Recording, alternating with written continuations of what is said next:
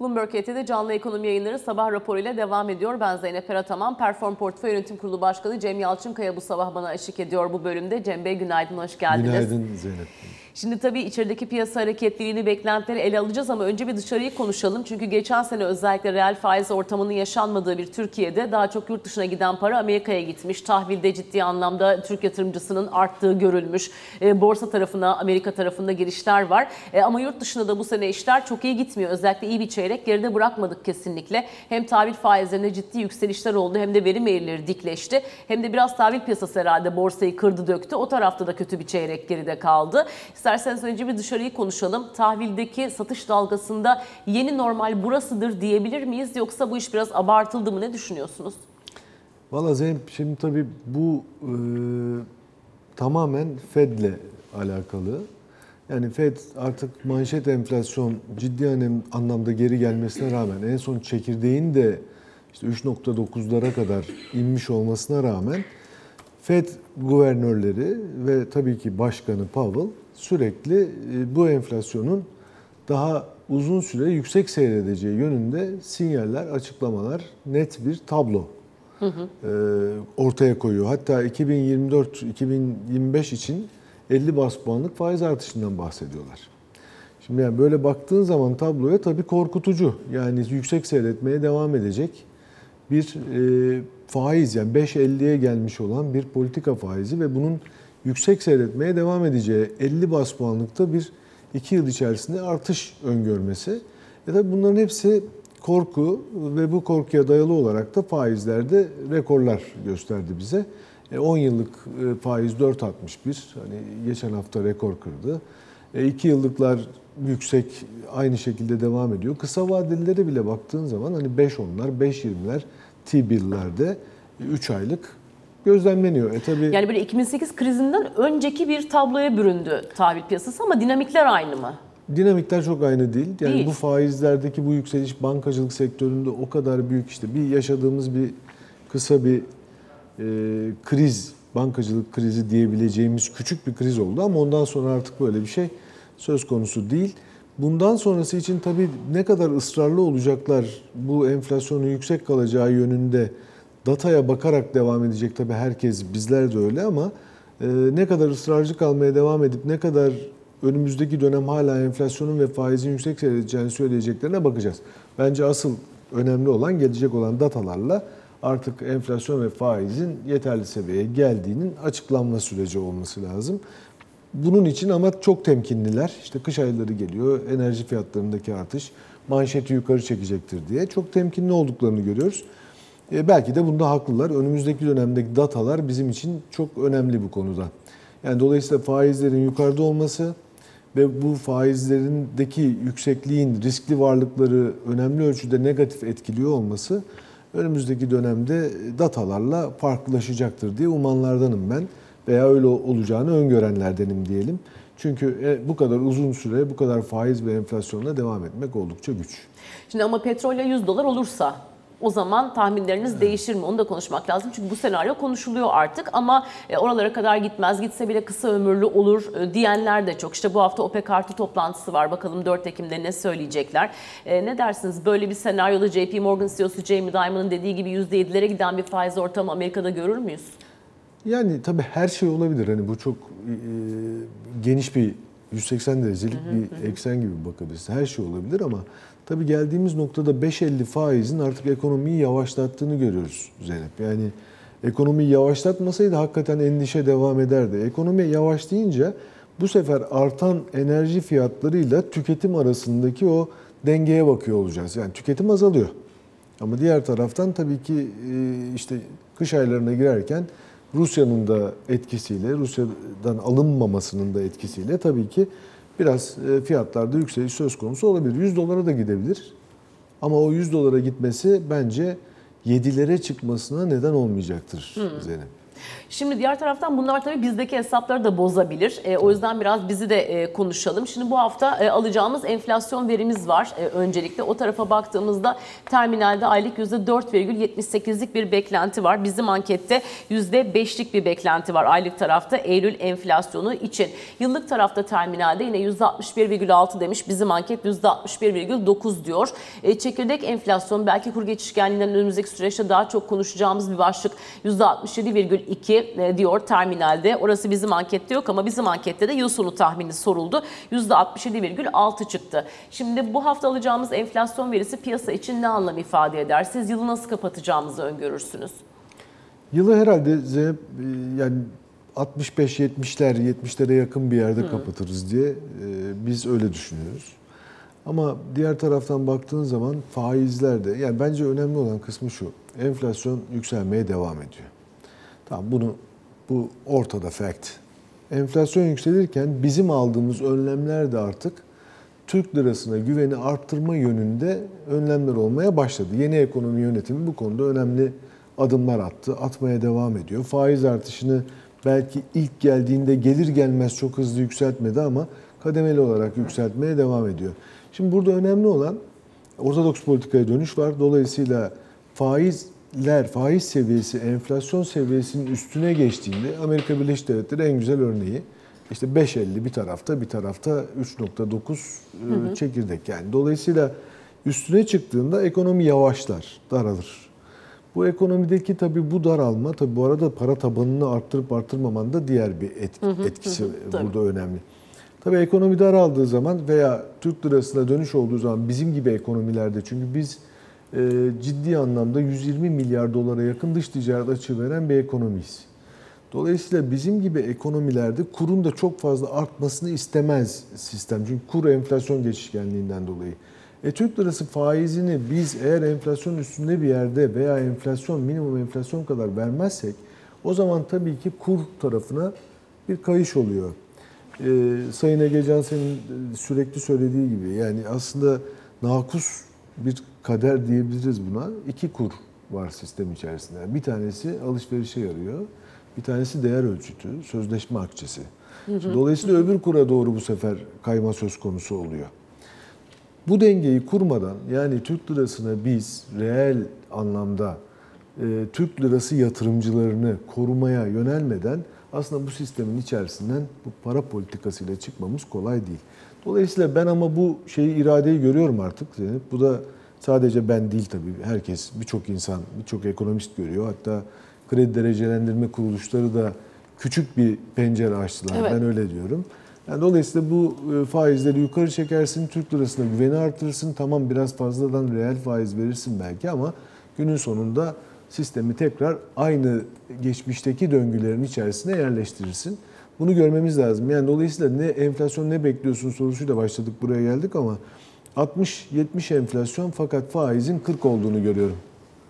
E, şimdi 60-70 yıl sonu enflasyonu beklentiniz mi 12 aylık beklentiniz mi onu da sorayım. Çünkü herhalde 12 aylığa bakarak mı reel faizi hesaplamak daha 12 doğru? aylığa bakarak reel faizi hesaplamak daha doğru olur. Ama yıl sonu enflasyon beklentisi de herhalde yine öyle 65'ler civarında bir yerde olur diye düşünüyorum aynı zamanda. Şimdi tabii e, işte Ekonomi Koordinasyon Kurulu'nda da ele alındı aslında TL enstrümanlarının çeşitlendirilmesi. Yine Merkez Bankası'nın hep duruyor, duyuyoruz işte TL'nin e, portföylerde ağırlığının artırılması yönünde e, çalışmalar var.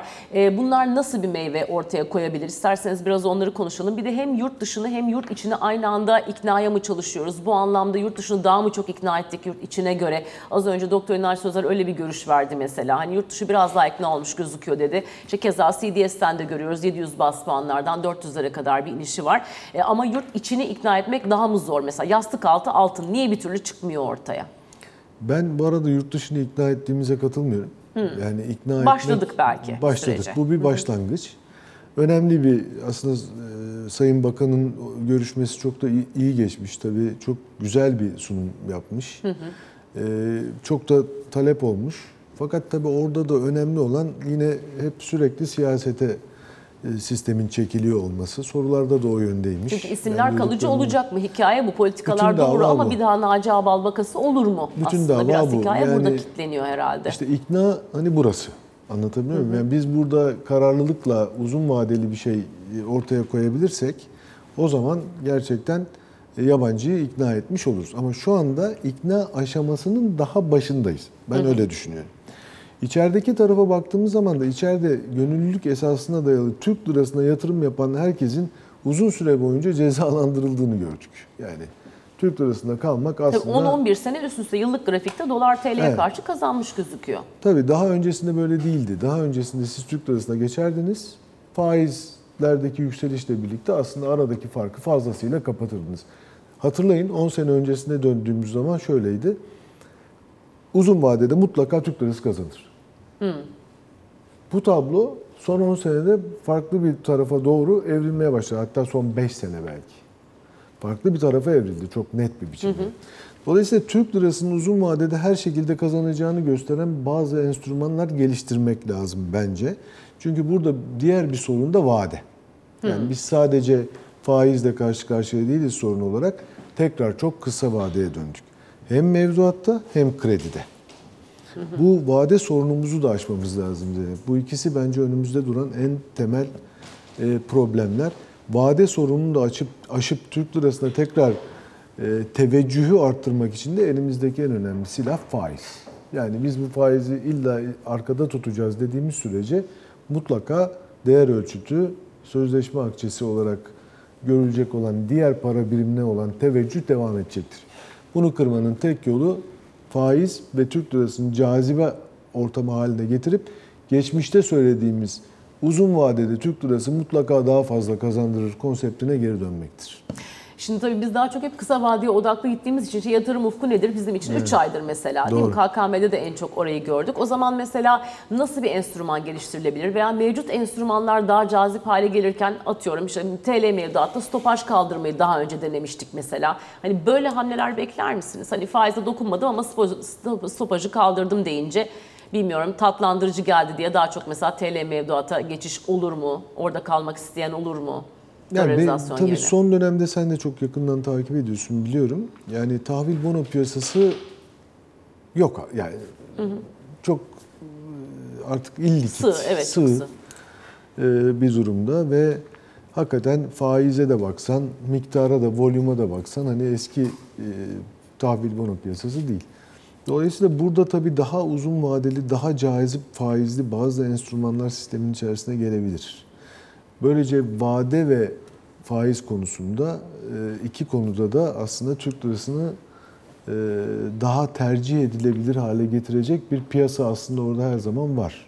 O piyasayı kullanmak lazım. Geçmişte çok daha aktifti bu piyasa. Bu piyasayı kullanmıyoruz şu anda. E, Veya çok daha aşağıda bir faizle işte bankalar aracılığıyla menkul kıymet tesisi aracı olarak kullanıyoruz. Dolayısıyla bence bu piyasanın aktive edilmesi lazım. E, faizin zaten kısa vadede daha yukarı bir yere gelmesi lazım. Tekrar ediyorum bugün vatandaş olarak gidelim bir bankadan bir aylık mevduat faizi isteyelim. 38, 40 en kabadayısı hani 35 işe faizi. E, enflasyon 60. E şimdi bekleneni de koysan hani bugünkünü de koysan. E şimdi ben göz göre göre varilin içine paramı koyup yakacağım demek bu. Yani bunu mutlaka e, artık yavaş yavaş mı daha hızlandırarak mı aşmak lazım. Aksi takdirde Türk lirası gittikçe e, cazip alandan uzaklaşıyor. Bu da bize başka bir döngüyü sürekli hareket halinde tutuyor. Yabancı para ve tabii ki işte borsa. Neden? İşte bu ikisi ben ancak enflasyona karşı kendimi korurum e, güdüsüyle veya isteğiyle bu iki tarafa kayış süreklilik arz etmeye başlıyor. Aynı şey bu arada kısa vadeli dediğin için söyleyeyim. Tabii ki 123 milyar dolarların biraz altına inmiş olan kur korumalı mevduat için de geçerli. Yani ben kur korumalı mevduattan paramı başka bir enstrümana döneceksem varil içine koymayayım yani. Dolayısıyla faizi e, daha cazip hale getirmem lazım ki Türk lirası tarafını tercih edeyim. Şimdi orada tabii takas oranlarında yabancının belki konuşmak lazım. Çünkü biz yabancının da portföyünde TL'nin payının artmasını istiyoruz diyoruz. Son dönemde yabancının borsadaki takas oranı yükseldi yorumları yapıldı. Oransal olarak yükselmiş gözükse de rakamsal olarak hesaplandığında bunda daha çok QNB Finans Bank etkisi e, olduğunu Özgür Yurttaşseven sağ olsun e, yapmış çalışmayı paylaştı. Hepimiz de konuştuk bunu uzun uzun. E, Bu anlamda size göre borsaya işte tahvil ihalelerine ilgi gösterdiklerini söyleyenler var yabancıların. Hangi tarafa daha çok size göre ilgi gösteriyorlar? Takas oranlarında bir artış siz görüyor musunuz reel anlamda? Görmüyorum. Yani yabancının buraya girişi prop traderlar aracılığıyla oluyor. Prop trader'dan kastımız da geçmişte işte alıyor. Evet yani şimdi bakın takastaki oranımız 31,5 yani yabancı oranı 31,5 28 29. QNB Finans Bank etkisini kaldırın 26. Şimdi siz böyle bir e, yabancı oranı hiç artmayan bir yabancı oranında buraya yabancı yatırımcı geliyor diyebilir misiniz? Mümkün değil. Bu bir matematik yani. Yabancı yatırımcı buraya gelmiyor. Yabancı yatırımcı buraya bir hafta geliyor diye seviniyoruz haftalık datalarda açıklandığında. Vay işte 700 milyon dolarlık yabancı yatırımı geldi falan diye. E 3 hafta sonra çıkıyor. Söylemek istediğim şey bu. Trade için gelip gidiyor. Yani burada kalıcı bir geleceğe yönelik hikayeyi daha iyi gözlemleseler yabancıları ikna ettik ya da yabancılar da Türkiye'ye geliyor olur. Gelmeli mi? Bence kesinlikle gelmeli ve ivedilikle gelmeli. Yani bizim şu anda döviz ihtiyacımız çok yüksek. Ve bu döviz ihtiyacımızı karşılamak için evet doğrudan yatırım tercihtir ama bugün sizin de sabah açıklamanız da var. Yani ISO 500 bakıyorsun yabancı gittikçe düşüyor. Yani Tam bu- ben de oraya gelecektim zaten. Ekonomi gazetesinin bugün manşetinde vardı. Çünkü 500 büyükte yabancı payı dibe vurdu diyorlar. Ee, hem e, şirket sayısının hem de yarattığı ekonomik değer, işte yarattığı istihdam vesaire, ihracattan aldığı pay gibi parametreleri ele almışlar. Grafikleri de var. E, hepsi aşağı gidiyor. Bu tablo nasıl değişir? Bu tablonun değişmesi için mutlaka ve mutlaka bir hikayeyi yani 2012 2014 hani bir Türkiye'nin o geçmişteki inanılmaz hikayesine tekrar sistemi döndürmek lazım. Evet içinde bulunduğumuz bir para piyasası sorunu var. Ama bu para politikalarıyla bunun çözülmesi artık hızlanmalı bence. Bu hızlandıktan sonra da Ama önümüze var, hikaye nasıl koymamız lazım. İşte hızlanmalı. Yani bu yerel seçimle veya siyasetle alakalı bir durum değil. Çünkü bu geleceğe yönelik aslında mevcut iktidarın geleceğini, e, Türkiye'nin geleceğini ortaya koyacağı bir yapı. Yani ben gelecekte Türkiye'nin tekrar cazibe merkezi olmasını istiyorum diyorsak bugünden itibaren bu hikayeyi hızla yazmamız lazım. Aksi takdirde kısa vade içerisinde döviz e, girdisinde zorlanabilecek bir yapı söz konusu üzerinde. Döviz girdisine çok dayanan bir ekonomik modelde miyiz şu anda? İsterseniz bir de onu konuşalım. Çünkü ortaya konan şey orta vadeli program var vesaire. Hani bunların işlemesi için dış kaynak çünkü Batı ile bir yandan ilişkileri normalize ediyoruz. Diğer taraftan e, doğuyu da ihmal etmiyoruz. Oradan para girişi bekliyoruz vesaire. Hani dışarıya çok fazla aslında dayanan bir sistem içerisinde miyiz şu anda? Yani şöyle e, Zeynep, şimdi bizim 200 milyar dolar bir yıldan kısa vadeli borcumuz var. Tamam hani bankalar çeviriyorlar, Tasarruf rol ediyorlar. var. Tasarruf açığımız var. E, e, açıklanan rakamlar üzerinden söylüyorum. Merkez Bankası net uluslararası rezervi eksi 56 milyar dolar. 58 Swap de hariç, olabilir. evet. Swap hariç. E, baktığın zaman e, yani ciddi anlamda bir cari açık söz konusu. Yani 5 yüzde beş buçuğa gelmiş gayri safi milli hasılanın. Geçmişten bugüne aslında en yüksek rakamlara doğru gelmiş. 10 milyar dolar dış ticaret açığı veriyorsunuz hep ayda. İşte bu ay 8.7 milyar dolara indi diye seviniyoruz biraz.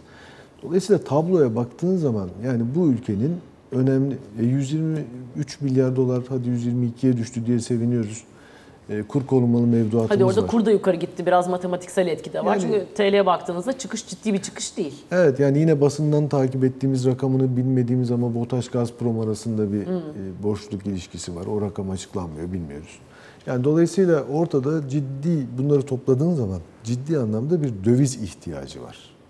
Bu döviz ihtiyacını da bir taraftan işte tamam Merkez Bankası rezervlerini artırmamız lazım diyor Sayın Bakan çok haklı. Merkez Bankası rezervini artırırken ama hala ihracatçının ihracat gelirlerinin yüzde kırkını Merkez Bankası'nda bozdurmak zorunluluğuyla rezerv artışı sistemi dönüyor. Çünkü içeriye gelen akın akın gelen bir kaynak, bir e, döviz yok. Bunu mutlaka çalıştırmak lazım. Yani içeriye döviz girdisini artırmak lazım. Bunu nereden sağlarsanız e, bakmak lazım. Geçmişte şöyleydi. Faizi artırırsın. Adam gelir döviz seviyesi de uygundur. Ya bu arada döviz seviyesi de uygun olması lazım. Adam geliyor bozduruyor. Gidiyor faize giriyor. En kolay yol bu arada. Borsaya falan girmekten daha kolay. Giriyor. İşte o dönem içerisinde Türk lirası getirisi döviz getirisinden daha yüksek olacağını da tahmin ettiği için böyle yapıyor.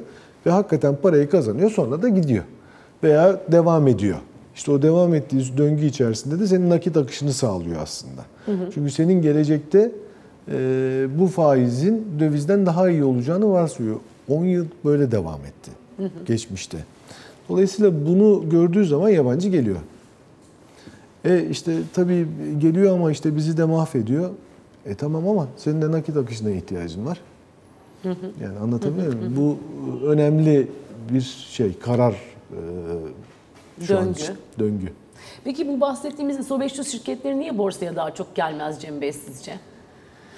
Valla gelmeleri lazım diye düşünüyorum. Çünkü gerçekten finansman tarafında da e, önemli bir şey bu. Borsadan aslında borsa dediğimiz zaman aslında halka açılma demek.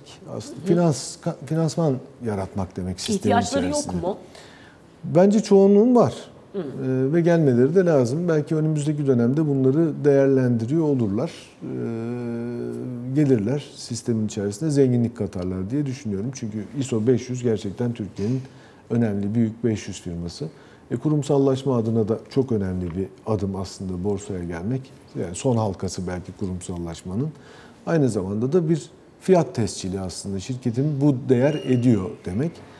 E, Ben yavaş yavaş geleceklerine inanıyorum. Tabii borsa bu heyecanı korumaya devam ederse yani sabit getirili tarafta çok daha kolay yolla e, gelir elde edebilecek bir sisteme doğru dönmezse. Şimdi borsaya bakıyoruz gene 7.7 milyonun üzerinde yatırımcı olduğunu görüyoruz. İşte 11,28 trilyon TL'lik bir e, yatırım burada söz konusu. E, karşımıza şu çıkıyor. Çünkü az önce mesela dedik ki işte enflasyona karşı TL mevduat faizi reel bir getiri sunuyor mu? Sunmuyor. Ama mesela diyelim ki orada %38 var, 40 var neyse işte veya KKM'den dönenler için 3 aylık 55'e varan rakamlar duyuyoruz yayınlarda. Ama mesela alt tavsiyesi verilen pek çok hissede o kadar getiri potansiyeli en azından terminalde analistler girmemişler. Şimdi o zaman ortaya şöyle bir soru çıkıyor. E, Risksiz tarafta çok beğenmediğimiz de olsa nispeten belki daha yüksek getiri sunan bir faiz varken o zaman borsacı ne yapsın? E, Önümüzdeki süreçte borsa nasıl şekillenir? Biraz da orayı konuşalım isterseniz. Nasıl kağıt seçilir? Çünkü tabii ki endeks için böyle diyoruz, bazı kağıtlar öyle diyoruz ama mesela halka arz endeksinden sonra yansıtırız. Orada %1000'e varan getiri sağlayan şirketler oldu. Tabii çok doğru bu. Ee, şimdi halka arzlar hala cazibesini koruyor Zeynep. Zaten yatırımcı sayısındaki artış da bundan kaynaklanıyor. Yani bir senede 5 milyon yatırımcı artmış burada. Evet. Ya ama dünyanın her yerinde hani çok klasik işte finans 101, ekonomi 101 ne dersen de faiz artarsa, faiz belli bir seviyenin üzerine gelirse, enflasyonun üstünde bir seviyeye gelirse e, borsalarda negatif yönlü tepki görürsün. Çünkü basit yoldan para kazanmak ve enflasyona karşı kendini korumak daha kolaydır. Yani geçmişte Türkiye'de yaşadığımız şey. Aylık mevduat yaparsın paranı, enflasyona karşı korursun. Hiç öyle maceraya falan da girmezsin.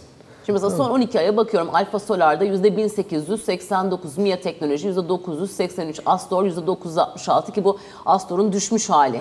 İşte e, STD Uzay, Onkosen bunlarda da geçen yayınlarda %1000'e yakın getiriler. Sizinle konuştuk oralardan törpülenmiş hali. Hani tablo bu e, halka arz endeksinde. Tabii ki eksi de olan da var ama az. Yani bizim de şöyle söyleyeyim, yani çok kuvvetli, hakikaten çok çok kuvvetli bir hisse senedi ekibimiz var ama biz bu halka arzlar ve bu getiriler tarafıyla ilgilenmiyoruz. Yani bu bu başka bir dünya. Dolayısıyla bu getiriler ve bu halka arzlar bizim şeyimiz dışında. Yani Radarın dışında radarımızın tutuyorsun. dışında. O yüzden ne olursa benim için şaşırtıcı olmaz. 1889 da şaşırtıcı olmaz yani. Dolayısıyla o taraf bizim radarımızın dışında açıkçası. Ee, diğer taraftan da şöyle yani faizler artarsa burada bir sıkıntı yaşama ihtimali yüksektir. Umarım ki yıllardır beklediğimiz artık 30 sene neredeyse oluyor 30 senedir bekliyorum. Yıllardır beklediğimiz o dönüşüm inşallah e, Türkiye'de borsada gerçekleşiyordur. İnşallah küçük yatırımcı da hakikaten sistemin içerisine kalıcı olarak dahil oluyordur. Ee, ve hakikaten bir dönüşüm geçiriyordur sistem. Bunu gözlemleyeceğiz. Çünkü bunun üzerine bir de yabancıyı ikna ettiğimiz zaman yabancı girişiyle beraber başka bir çark dönmeye başlayacak. Ee, ve borsa her zaman yani en azından öngörülebilir bir vadede sıcak kalacak gibi duruyor. E, son bir not, e, dışarıdan borçlanmalarda farklı bir senaryo bizi bekler mi? Mesela iki senenin ardından ilk defa reel sektörden Arçelik'i gördük. Bir Eurobond ihracı oldu. Özel sektör tahvilleri tarafı sizce önümüzdeki süreçte biraz daha hızlanır mı? Ve e, döviz cinsi getiri sağlamak isteyen yatırımcı için buradan cazip fırsatlar çıkar mı sizce? E çıkar, evet. Yani e, Arçelik'in borçlanması da çok önemliydi. E, Eurobond tarafında da böyle. Yani şöyle aslında Eurobond tarafındaki borçlanmamız CDS'teki bu hızlı düşüşe rağmen çok fazla düşmedi. Yani. Dolayısıyla veriyoruz orada, evet. CDS'lerle borçlanma faizi arasında pek bir korelasyonda kalmadı. Dolayısıyla orada hala cazip e, yani yabancı para cinsinden cazip bir e, tablo ortada. İçeride de TL e, özel sektör tabirleri de faiz artışı süreci devam ederken çok tercih edilmiyor açıkçası. Şimdi bakıyorum mesela Türkiye'nin 10 yıllığında 8,5 faiz var. Tabii Amerika'nın 10 yıllığı da arttı bu arada. Hani CDS'imiz çok gitmiyor dedik ama aradaki farka e, bakmak açısından diyorum. İşte mesela 7 yıllıkta 8,92, yine 5 yıllıkta 8,21 ve e, 3 yıllıkta 7,73'lük bir faiz söz konusu. Şimdi Amerikan tahvil faizinin %5'ler civarı bir yere 2 yıllıkta zaten hani 5,20'leri gördüğümüzü biliyoruz. İşte 10 yıllıkta yine e, oraya doğru bir gidişat var. Şimdi yatırımcı dövizi olan o zaman nasıl hareket eder? Çünkü Amerika daha güvenli bir ekonomi diye bakıyorsa işte 2 yıllık faizi %5'in üstünde deyip oraya mı gider yoksa mesela 3 yıllığına Türkiye'ye mi geleyim der 7.73'le ne dersiniz? Ya Bu da zor bir seçim çünkü aslında. Şimdi tabii Türkiye'de baktığımız zaman hep kısa vadelidir bizim yatırımcımız genelde. Kısa vadede de baktığın zaman tabii ki DTH faizleri çok düşük. Bir kere onu kenara Tabii koyalım. tabii yok denecek kadar az. İkincisi, ikinci baktığım zaman 3 aylık e, Amerikan tahvilleri 5.3. Yani e, bizimki de ona çok yakın. Onun için bir tercih sebebi olarak tabii Amerikan tahvilleri de tercih edilebilir. Sadece bizim yatırımcımız için değil yani yabancı yatırımcı Tabii, tabii, için de tabii. baktığında kısa vadede bir kere e, rekabette Amerika Birleşik Devletleri'nin faizi bize göre neredeyse başa baş e, bizimki veya çok az üstünde. Uzun vade baktığın zaman da işte e, 10 yıllıklarda 4.60'a gelmiş bir Amerikan tahvili var. Aradaki risk birimi hani Türkiye ile Amerikan Amerika arasındaki tercihe bağlı olarak değişecektir yatırımcı olarak ama yani aradaki marj daraldı artık onu söyleyebiliriz. Evet. Ee, bakalım al-sat yapmak belki orada bir fırsat verebilir. Daha kısa vadeli isteyen için daha likit kağıtlarda. Orayı da takip etmek lazım. Ee, Perform Portföy Yönetim Kurulu Başkanı Cem Yalçınkaya çok teşekkür ederiz bu Ben sabah teşekkür bizimle ederim. değerli sohbetiniz için. Bu arada Akbank Genel Müdürlüğü'ne Cenk Kaan Gür e, atandı başlığı var son dakikamızda. Akbank Genel Müdürlüğü'ne e, Cenk Kaan Gür e, atandı e, deniyor. E, Bu arada Akbank Genel Müdürü Hakan Binbaş de Yönetim Kurulu Başkan Yardımcısı olarak e, atandı. Başlığı da e, var yine. E, Bu son dakika ile beraber biz de kısa bir reklam arasına doğru ilerliyoruz. Ardından Bloomberg HT'de sabah raporu devam edecek.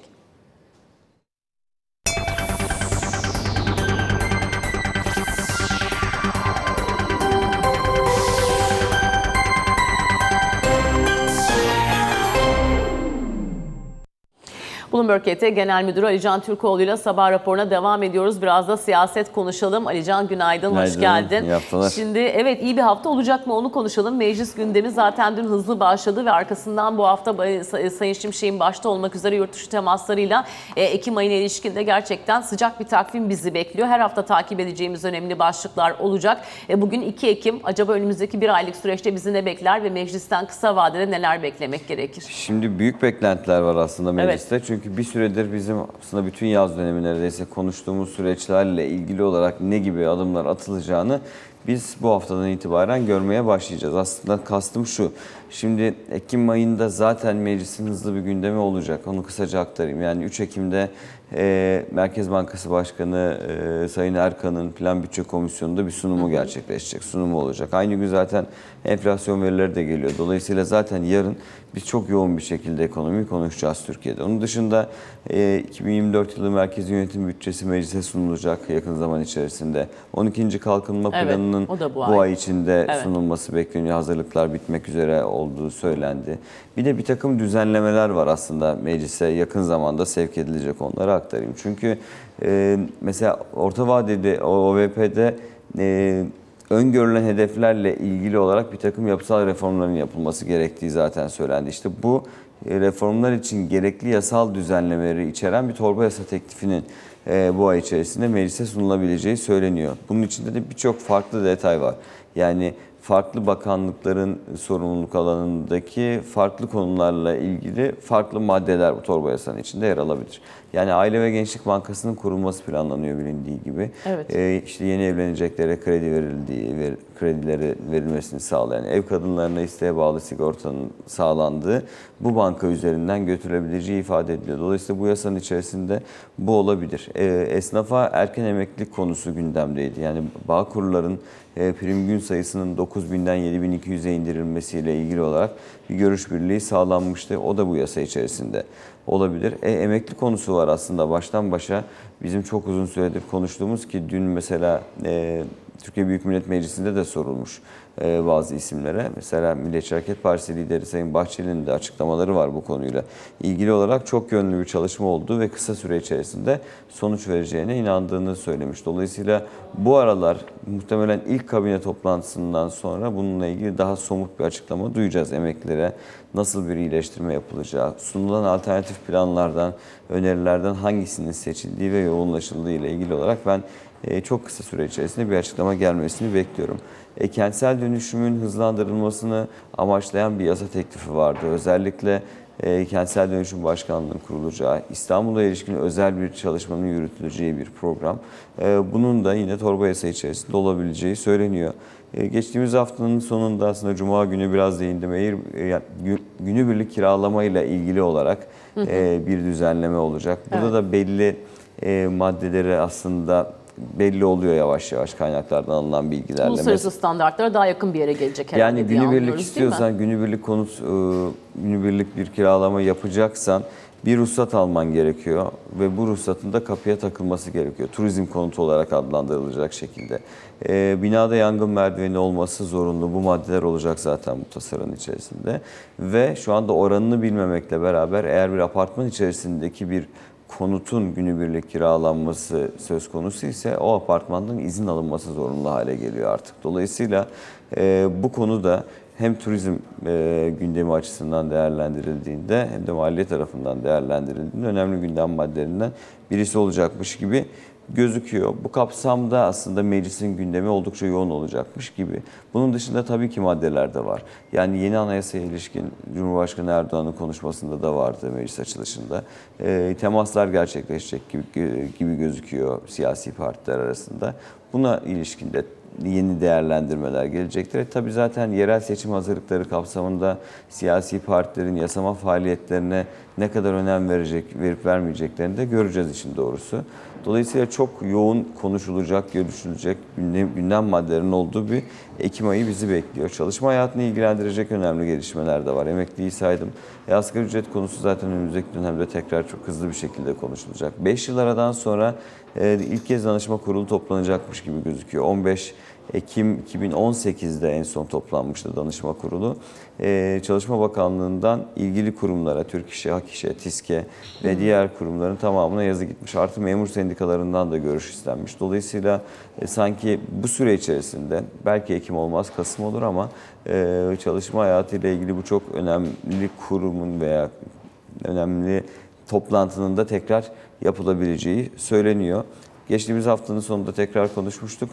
E, Enerji Piyasası Düzenleme Kurumu'ndan bu e, azami elektrikteki azami uzlaştırmaya ilişkin bir süre uzatımı gelmedi. 1 Ekim'den itibaren tekrar piyasanın e, fiyatları belirleyeceği, işte arz ve talebe göre fiyatların belirlenme durumunun tekrar e, olacağı süreç başlamış durumda. Dolayısıyla bu hafta muhtemelen bunların yansımalarını da göreceğiz. Ee, Şimdi tabii yoğun bir haftaya e, başladık dedik. Ekonomi tarafına yansımaları neler olur onu da e, göreceğiz dedik. Dış politika tarafında bu hafta takip edeceğimiz başka neler olabilir? Ee, Ali Şu var Can'cığım? bir Tabii kere. Sayın Şimşek'in temaslarını izleyeceğiz. Evet 4-5 e, Ekim'de dedik. e, Londra'da Londra olacak. temasları var zaten ama onun dışında yine Cumhurbaşkanı'nın meclis açılışındaki konuşmasına e, değinerek devam edeyim burada. Özellikle Avrupa Birliği ile ilgili mesajlar var. Yani Avrupa Birliği'nden Türkiye'nin herhangi bir beklentisinin olmadığını, başta vize konusu olmak üzere yapılan bir takım haksızlıklardan eğer geri dönülürse bu yanlışlarını düzeltme anlamına geleceğini ifade ediyor. Dolayısıyla bu süreçte bir kere e, Avrupa Birliği ile Türkiye arasında temasların gerçekleşme ihtimalini yüksek görüyorum. Burada Türkiye-Yunanistan temasının da önemli bir payı var. Neden onu söyleyeyim. E, yapılan görüşmelerde ve yapılacak Aralık ayındaki Selanik'teki görüşmeler öncesinde özellikle düzensiz göçle mücadele kapsamında iki ülke yetkililerinin bir araya gelebileceği en azından bu konuyla ilgili olarak bir şekilde görüşme olabileceği söyleniyor. Bu, ta- sadece tabii Yunanistan tarafıyla değil Avrupa Birliği tarafıyla da özellikle ilgili. Çünkü AB liderlerinin son dönemde yaptığı açıklamalara bakarsak özellikle göç konusunun yine son dönemde çok fazla altı çizilen hususlardan birisi olduğunu görüyoruz. Yani bu süreçte vize serbestisi olmasa bile vize kolaylığının sağlanabileceği veya konuşulabileceği, yine AB fonlarından Türkiye'nin daha fazla pay almasının gündeme getirilebileceği, göçle mücadele kapsamında Türkiye'ye düşen rol çerçevesinde Avrupa Birliği fonlarından daha fazla pay alsın Türkiye ve göçle mücadele konusunda bir nevi destek olsun tırnak içinde söylüyorum bunu gibi bir durum söz konusu, bir görüş söz konusu en azından. Dolayısıyla ben bununla ilgili bir e, görüşme veya görüşmeler olabileceğini düşünüyorum. E, NATO konusu konuşulacak çünkü Tabii. meclis açıldığında İsveç'in NATO e, üyeliği Türkiye Büyük Millet Meclisi'nde oynanacak. Bu kapsamda e, İsveç ile ilgili olarak yeni ne gibi görüşme yapılacak veya görüşme yapılmasa bile meclisten bunun yansıması nasıl olacak bunu göreceğiz.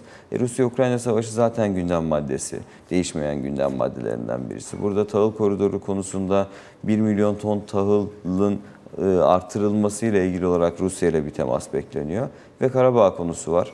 Burada da özellikle Amerika Birleşik Devletleri'nde de e, Büyükelçilik yetkililerine yapılan bir saldırı var bilindiği gibi oradaki e, Ermeni göstericilerden. Bu kapsamda hem Ermenistan'la Türkiye arasındaki ikili ilişkiler hem Karabağ'da şu anda yaşananlar, Türkiye-Azerbaycan-Ermenistan üçgeninde bundan sonraki süreçteki yeni toplantılar muhtemelen dış politika gündeminin önemli maddelerinden birisi olacak. Evet. Ancak burada şunu dikkat çekmek gerekiyor. Özellikle terörle mücadele kapsamında Suriye ve Irak'ın kuzeyinde yeni operasyonlar olabilir ki dün bir hava operasyonu gerçekleştirdi Türk Silahlı Kuvvetleri.